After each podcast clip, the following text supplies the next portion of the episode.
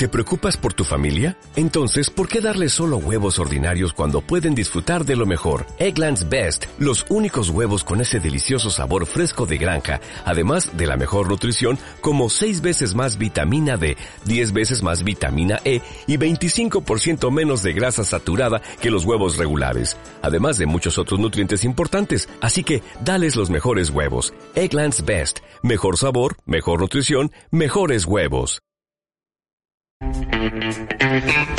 Muy buenas tardes, estamos aquí en el centro del planeta todavía, vivos, un día más vivos, cada día cuenta.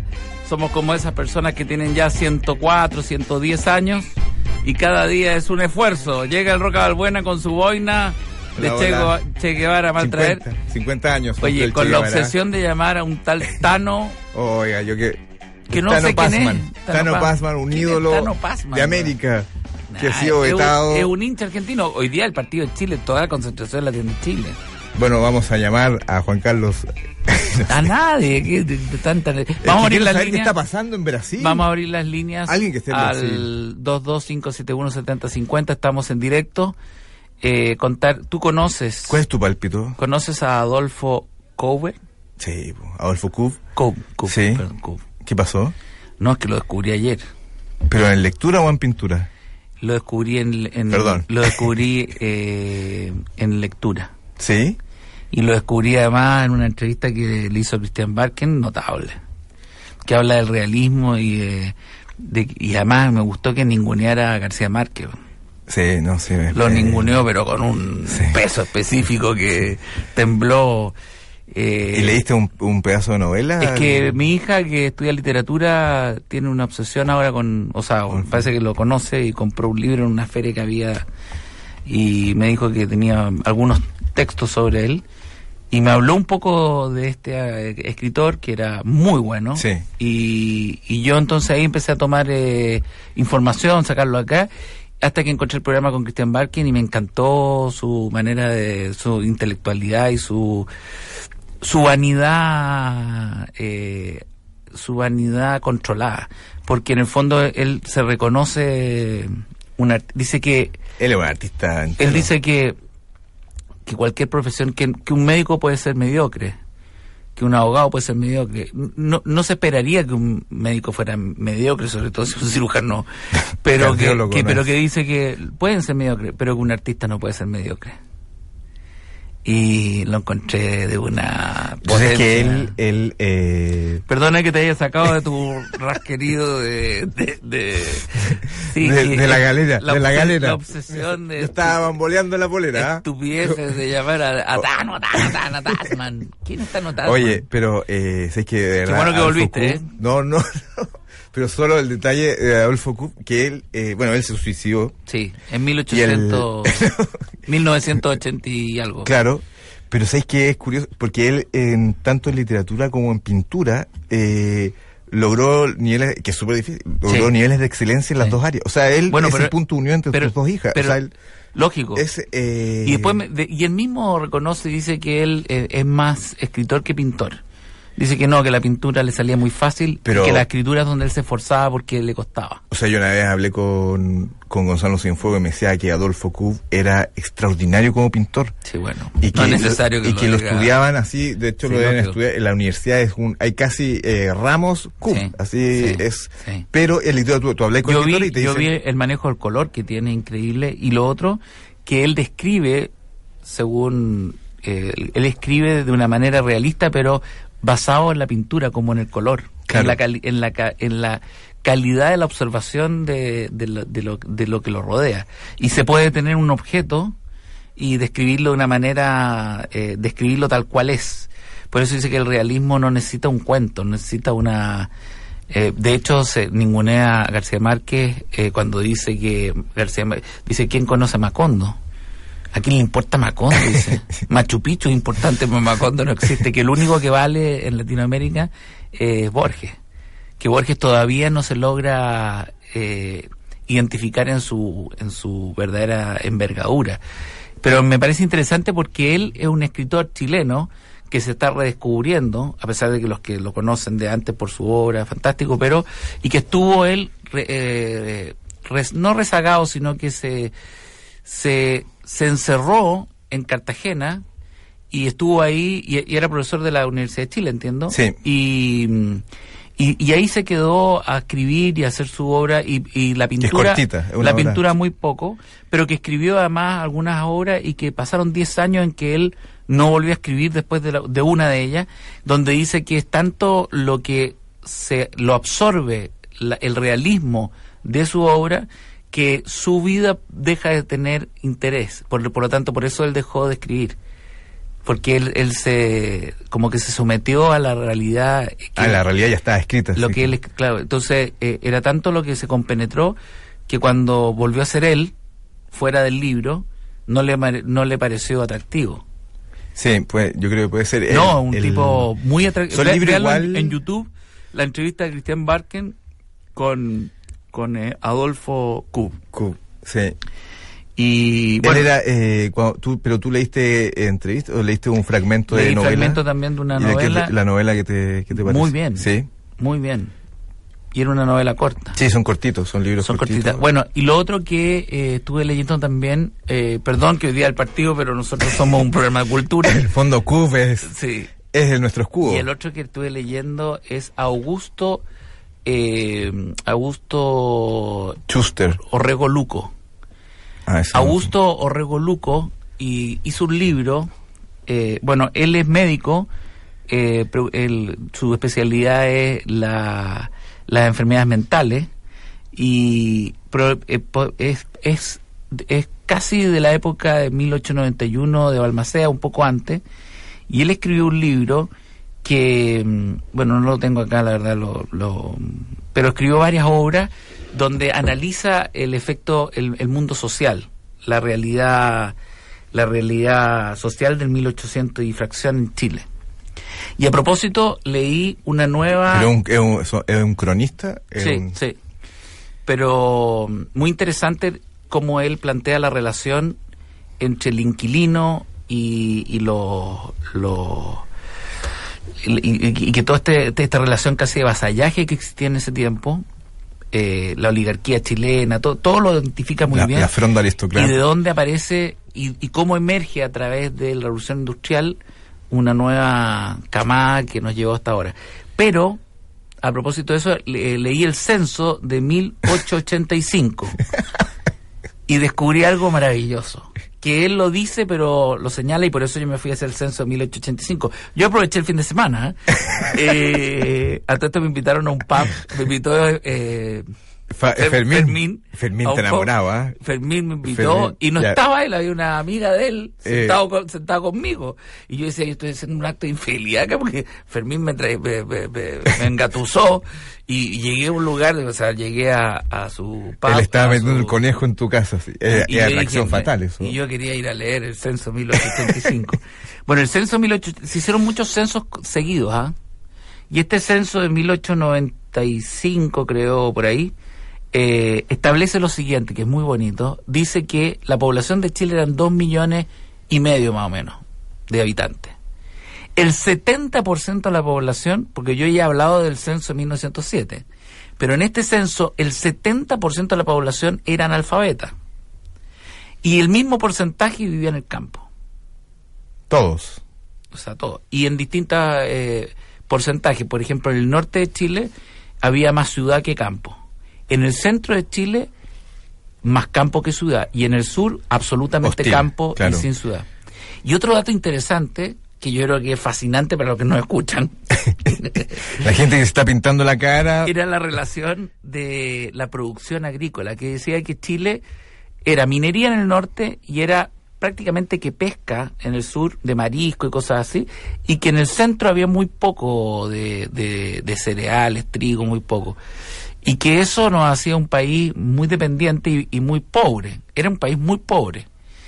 Eh, y hacía la relación con Irlanda, que Irlanda, la hectárea de producción de papa era el doble o triple más rentable que una hectárea de trigo y que alimentaba al doble la población. Y que el grave problema que se grafica en ese censo es que Chile se estaba mermando en su población porque había mucha emigración hacia Argentina y que nadie quería estar acá porque no había recursos, no había trabajo, no había nada que hacer. Entonces, eh, pensando en lo que hoy día, que es completamente contrario, y que todos nos ven como ganadores. Y vamos ahora al fútbol. Esta introducción de actualidad. Era, era una especie de arenga eh, del siglo XIX. No, lo que es importante es decir de que personas como Cub, como Adolfo Cub, eh, tienen este esta impronta del chileno de verdad, el chileno que no lo mueve, pero ni un ápice, nada en el mundo lo mueve porque están tan bien plantados en sí mismos, Sí, claro. han pensado tanto, han pensado tanto sobre su propio ser, eh, tienen tan claro lo que es la vida, han filosofado, de ahí vienen los poetas, nuestro amigo Nicanor, que ya es parte de nuestro programa. ¿Dónde entonces- están? ¿Dónde- Estamos contigo, Nicanor. ¿Dónde están? Estamos contigo, poeta. Bueno, y resulta que uno eh, se plantea la idea de qué es lo que es hoy día la selección chilena enfrentando al campeón de América. O sea, Orrego el Luco. campeón de América enfrentando al, campeón mundial. al campeón de todos los tiempos. y entonces se produce una cierta... ¿Tú estás de acuerdo con.? yo- Metáfora. Yo, leí una columna de Guarelo que él se eh, criticaba que en Chile, en un país como Chile, la- los festejos, los- los- lo que llenaba el alma finalmente, no era eh, la mejoría de la salud, que como debiese ser un país desarrollado, no era la mejoría de la cultura, sino finalmente era tan simple como que la pelota pasara una línea y eso pos- producía un estallido en el alma y era lo que llenaba al chileno. Pero eso que era muy superficial. Bueno, este censo de 1885... Eso decía él, oye, que- el censo de 1885 y además este señor Augusto Orregoluco habla del alcoholismo en Chile en ese tiempo. Y que el alcoholismo en Chile, que está determinado en el censo que está determinado además por, por la impronta de la chilenidad, se debe al clima, a la ausencia de, de- de actividad, Al ocio. al ocio, y a la, y a la soledad, la soledad pura, el- pura y santa soledad. Sí, pues además es muy pobre. Entonces, hoy día si tú analizas al chileno medio que está... Ya no inmerso- tiene razones para O sea, estos pretextos de estos partidos y todos los pretextos que hay, sea el 18 de septiembre, lo único que no, ha, no, se, alcohol- no se ha vuelto alcoholici- eh, alcoholizado es la Teletón. Pero todo lo demás, eh, eh, vamos a la, a, la, a la buena fiesta que hasta el otro día, borrarse, el mes de septiembre entero borrado, el año nuevo no es ir a celebrar, eh, eh, que, ¿quién le importa que pase? Es, no, tenemos permiso para borrarnos y rodar por el cemento. Y así sucesivamente. Eso viene desde el análisis que hace Darwin de Chile hasta los tiempos de hoy. Y este partido, esencialmente, la gran necesidad que hay es que Chile clasifique para qué? Para borrarse. Andan todos preparados para irse a una buena cantina o una, un bar para reventarse y reventar el hígado. O sea, la idea es, mira, la, la idea es evadir la conciencia, Es evadir. la conciencia de un... eh, es evadir los gastos comunes, Claro, evadir toda evadir- la, la-. Porque la realidad, la realidad permanente, la realidad cotidiana, no da para estar ni siquiera sobre la línea de es la recomendación del suicidio que hemos hecho varias veces. Entonces, y por eso yo creo que lo que, hay, lo que tiene que hacer un gobierno de verdad y un candidato presidencial es plantear por fin eh, un, e- un, e- un, eh, un Estado para el chileno medio, un Estado donde esté calibrado este tema, ande calibrado por la vida. No ¿Qué? tenga, ¿Pero qué? Moderar- que no moderar, seamos eh, todos Kim moderar la Jong-un. Somos todos Kim Jong-un. Bombas Pero- de tiempo. Pero, pero yo creo que hay un estallido más instintivo que el gol. O sea, tú, tú gritas gol. Cuando, si, go- si Sí. Chile hoy mete un gol. Sí, pero te lo pongo al revés. Si Brasil marca el gol a los 20 minutos, te quedan exactamente 60, 70 minutos, 70 minutos más el alargue que es nuestro gran eh, poema. El alargue siempre sido un poema para el chileno. Es tan lírico. en El arte, 70, 70 minutos de un sufrimiento que no se vive en nada, no se vive ni siquiera una operación eh, para alguien que está jugando se le ve la muerte. Eh, eh, el, el, el- porque ¿qué es lo que hace uno? Me imagino yo, que hace una persona que está frustrada en su vida. Le carga a esos 70 minutos todas sus frustraciones. Y entonces camina, no sabe para dónde ir. se- eh, eh, la, la pena no es una pena por el partido de fútbol, es una pena porque porque él ha fracasado como ser humano frente a algo. Pero tú dices que el exitoso queda sentado en el sillón impertérrito. Cuando gana Alexis Sánchez, cuando marca un gol, cuando hace un buen pase Valdivia, pareciera que es todo Chile el que hace el buen pase, el que marca el gol. ¿Tú te das cuenta la, pris- la presión que tienen estos pobres mortales? Pero eso de pasa, tener que, eso vivir, de tener que vivir eso- las frustraciones de todo un país para tratar de marcar un gol y sacarle un poquito de aliento a una Pero si- sociedad frustrada. Si no es el gol brasileño en los 20 minutos, es el gol de, de eh, Jorge Valdivia a los 25 del segundo tiempo, 0-0. Valdivia Va a, estar, el- va a estar la permanente nube negra, la permanente sombra de que nos pueden empatar. Y vamos a estar pendientes pe- de, de todas maneras de lo que está pasando con Argentina y lo que está pasando con Perú. Pero ese- Porque ese nosotros gol- vivimos dependiendo de, de, de cómo nos vemos nosotros fuera. ¿eh? Oye, cuando nosotros estamos fuera, nosotros estamos fuera de Chile, siempre queremos saber cómo nos ven. ¿Qué representamos nosotros para el resto del mundo? Por eso nos ponemos una serie de chapas, como que somos los ingleses de Pero esto pasa en todo el mundo. ¿eh? Esto No, pasa en Inglaterra, no, esto no. pasa en Argentina. De vibrar con el gol. Sí, pero no, no tienen, o sea, sí, vienen el gol, bueno, porque en todas partes hay frustración, po. pero no a niveles de alcoholismo, po. De borrarse. Pero, pero ¿y los que no toman? ¿Tú has visto esto en el hockey, por ejemplo? En ¿O en el ciclismo? ¿Tú has visto esto en la natación? No lo va a producir, porque ya se estigmatizó el fútbol como el, el karma, como el, el- el saca- la catarsis natural de estos griegos que viven hoy día en nuestras calles. Somos griegos finalmente. Perdón, ya está la, la- no, ya nos ponen la- ya nos ponen el anuncio de lo que tenemos que hacer. sí. Bueno, yo día creo día que hoy día emociones. los jugadores, para mí la alineación oficial y por eso no me siento tan conmovido. por- Scuf en el arco. No, es Nicanor Parra, central. Central Nicanor Parra. De centro delantero, eh, el Peineta hay que poner a alguien, alguien que, sí, alguien visto. No, yo creo que tendría que haber jugado Bravo al arco. Está buena esa formación. ¿Cuál sería la formación, la formación eh, cerebral, la, la formación del intelecto? Eric Porhammer, que, que es, y, o sea, fue un gran Fue un futbolista. gran, sí. Eric Porhammer como centro delantero. ¿Qué pasó? ah, Ahí hay un gol ambulante. sí. Oye, eh, oye, eh, bueno, yo creo que el, el, el, el equipo si para tú- mí era Pajarito Valdés, que no sé por qué nunca lo han llamado, es la mejor combinación para Valdivia.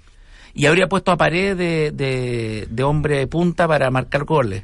Habría puesto a Bocellur, que seguramente va a jugar, Medel y Isla. En el centro, en contención, habría puesto a, mm, al mismo que a estar Felipe Gutiérrez. Y ¿Y Charlie Arangui? no lo habría puesto porque no lo habría arriesgado. A Felipe Gutiérrez y habría puesto a. ¿Quién es el otro que está El, siempre con- Hernández, el Tuco Hernández. No, no habría puesto a Tuco Hernández, habría puesto otro. El gato Silva está lesionado. Ya me voy a acordar. Está Eric Pulgar. Y el después tienes, y después tiene el adelante, adelante a Valdivia de Pajarito Valdés y con eh, Alexis Sánchez, con eh, Con Vargas. Vargas y, y Paredes. Ese era el equipo para ganarle a Brasil. Son 16. Son 16 jugadores, pero no importa, porque hay que ganar como sea. Bueno, ahora te voy a decir una cosa. Es injusto que Chile hoy día tenga que definir su clasificación con Brasil. Ah. Es injusto porque esto es lo mismo Ah. que en la época de los cristianos cuando los mandaban al circo romano, salían y con quién tenían que defender su vida con un, un león, weón. Entonces le decía, ¿y con qué? Contra un león. No se pueden poner nerviosos frente a un león. ¿Es tu vida o el león? Obviamente que el león te va a comer. Y el circo romano, igual que este país, igual que un circo romano, igual que en la Revolución Francesa con la guillotín, mi sigue guillotín, les gusta ver que en la plaza pública cuelguen y corten cabezas. Pero acuérdate de San Daniel que venció a los leones. Hoy día no es el Lo día para cortar cabezas. Despójate de esa rabia, déjala fuera. Sácate ese disfraz de chileno, de chileno rabioso. Y ten fe de que estos jugadores llegaron hasta aquí. Llegaron hasta aquí porque ellos mismos eligieron. Tendrían que haber clasificado hace mucho rato. El destino adverso de los griegos nos llevó hasta este punto. Tener que depender de nosotros frente a un león. Porque no estamos jugando contra Colombia como le toca al equipo peruano, o contra Ecuador como le toca a Argentina, ni contra Bolivia, no, contra Brasil. Creo que se repitió la historia porque en otra oportunidad también tuvimos que defender nuestra clasificación con Brasil. Y recordemos lo que pasó con el Condor Rojas. Esto que va a pasar ahora es mucho más que la Copa América. En la Copa América jugábamos libres. Ahora jugamos esclavizados Pero- por nuestro destino Pero adverso. sabes que yo creo que está. eh, tú sientes. Pero voy a nombrar. Cambia tu vida. ¿Quién es Aquiles? Valdivia. Valdivia. Valdivia es Aquiles, el semidios. Oye, pero. ¿Quién es? Pericles. ¿Quién es Medel? Medel. eh, David. Héctor. Héctor. Héctor. Ah, yo me fui a la Biblia. Me fui a David para vencer a ese Goliat que es. Neymar. Tienes razón. Neymar es, es Goliat. Ahora, tiene todas las de ganar Brasil. Va a jugar sin presión. Han ganado, creo que siete partidos una seguidos. fiesta preparada Siete partidos DJ. seguidos. Van a eliminar al campeón de América. Neymar se emborrachó el viernes en una fiesta como tuvo. Van a reírse como de Valdivia en la encima. cancha. Van a gozar con cada pase y gol que quieran No hacer. importa. Pero les tengo una No. mala noticia, ¿Qué va a brasilero. pasar? ¿Qué les va a tengo una mala noticia, brasilero. ¿Quién va a aparecer? El destino tiene otra leyenda que escribir. A otra ver. historia Sí está que escrito. contar. Van a perder. No vamos a perder. Abra los ojos, hombre. Ya sé el resultado. Ya sé el resultado. ¿Dónde lo viste? Holanda eliminado. Acaban de eliminar a Holanda. ¡No! No, no somos, no estamos ¡No! solos. No estamos solos. ¿Pero cómo? ¿Qué Eliminaron a? Holanda y no hay repechaje para Holanda. Chuch. Bueno, si cayó Holanda.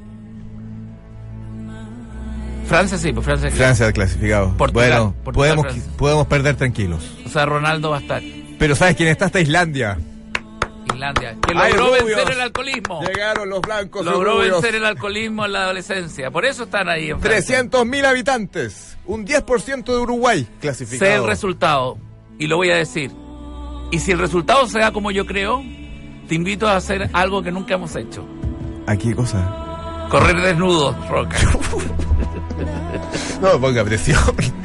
es muy difícil. Pero sí, de verdad Cuando que. una apuesta es... Es que no quiero Oye, estar esperando que pierda con, Chile. Con la apuesta... ¡No! Con la apuesta... No, no me quiten la música, que si no va, va, va a bajar el hechizo. Ponme la música, pon la, la música. Pero Si gana Chile como yo creo que va a ganar, que va a ganar 2-1, No puede ser. con un gol en el minuto 86, del más grande de todos los jugadores que tiene Chile, Medel. Nosotros vamos a correr desnudos, pero no por una playa de Orcón ni allá en Punta Arenas. Vamos a correr desnudos por la Alameda. 100 metros desnudos. Si gana Chile. Vamos a tomar ese metro en pelotas. en la hora punta. Para Solos. sentir a, la- para sentir a Chile. Nadie de la radio nos podrá acompañar, pero nosotros les contaremos lo que hicimos. Bueno, vamos a saludar a nuestros auspiciadores. Hoy día nos toca. A ver, a ver. Página 16. Vete, página 30, acá está. ¿Te acuerdas cuando disfrutaste algo por primera vez? Como la primera vez que cocinaste y se te pegaron los fideos, pero No, que. No puedo decir fideos, qué terrible. No está en mi, le- en mi le- Me encanta la palabra pasta. Fideos es que me produce una. Es como decir, no está en mi lenguaje. ¿Qué puedo hacer? Bueno, está escrito. Y se te pegaron las pastas, pero para ti tenían un rico sabor a triunfo, porque disfrutar es parte de ti, disfruta el sabor de ser natural con los productos Column Light, porque están elaborados con leche fresca en origen, Column Light, más natural. Column. Recuerden, si hoy gana Chile, desnudos correremos por la Alameda. si gana 2-1. Si Chile gana 2-1. no, no, si gana. No, no, no. Si gana Chile, vamos empate, a correr de nuevo por la Alameda. No digo. No, pero espérate. Lo vamos a grabar. Pero no, pero no. No estoy diciendo a qué hora. Ah, o sea, podemos excelente. correr a las 3 y media de la mañana. Es la Alameda, horario por definir. Eso sí. Ahí sí que nos van a violar. No, prefiero Bueno, violación. por lo menos hay dos Vamos. chilenos que van a estar no tan nerviosos.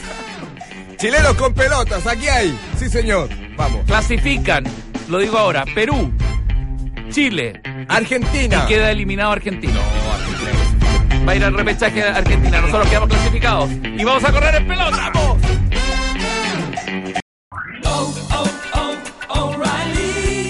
¿Necesitas ayuda? En O'Reilly Auto Parts te ayudamos. ¿Necesitas algún consejo? Te aconsejamos. Nuestros profesionales en autopartes están siempre disponibles para ayudarte a encontrar lo que necesites. Excelente servicio al cliente es solo una de las ventajas que ofrece O'Reilly Auto Parts. Los profesionales en autopartes. oh, oh, O'Reilly.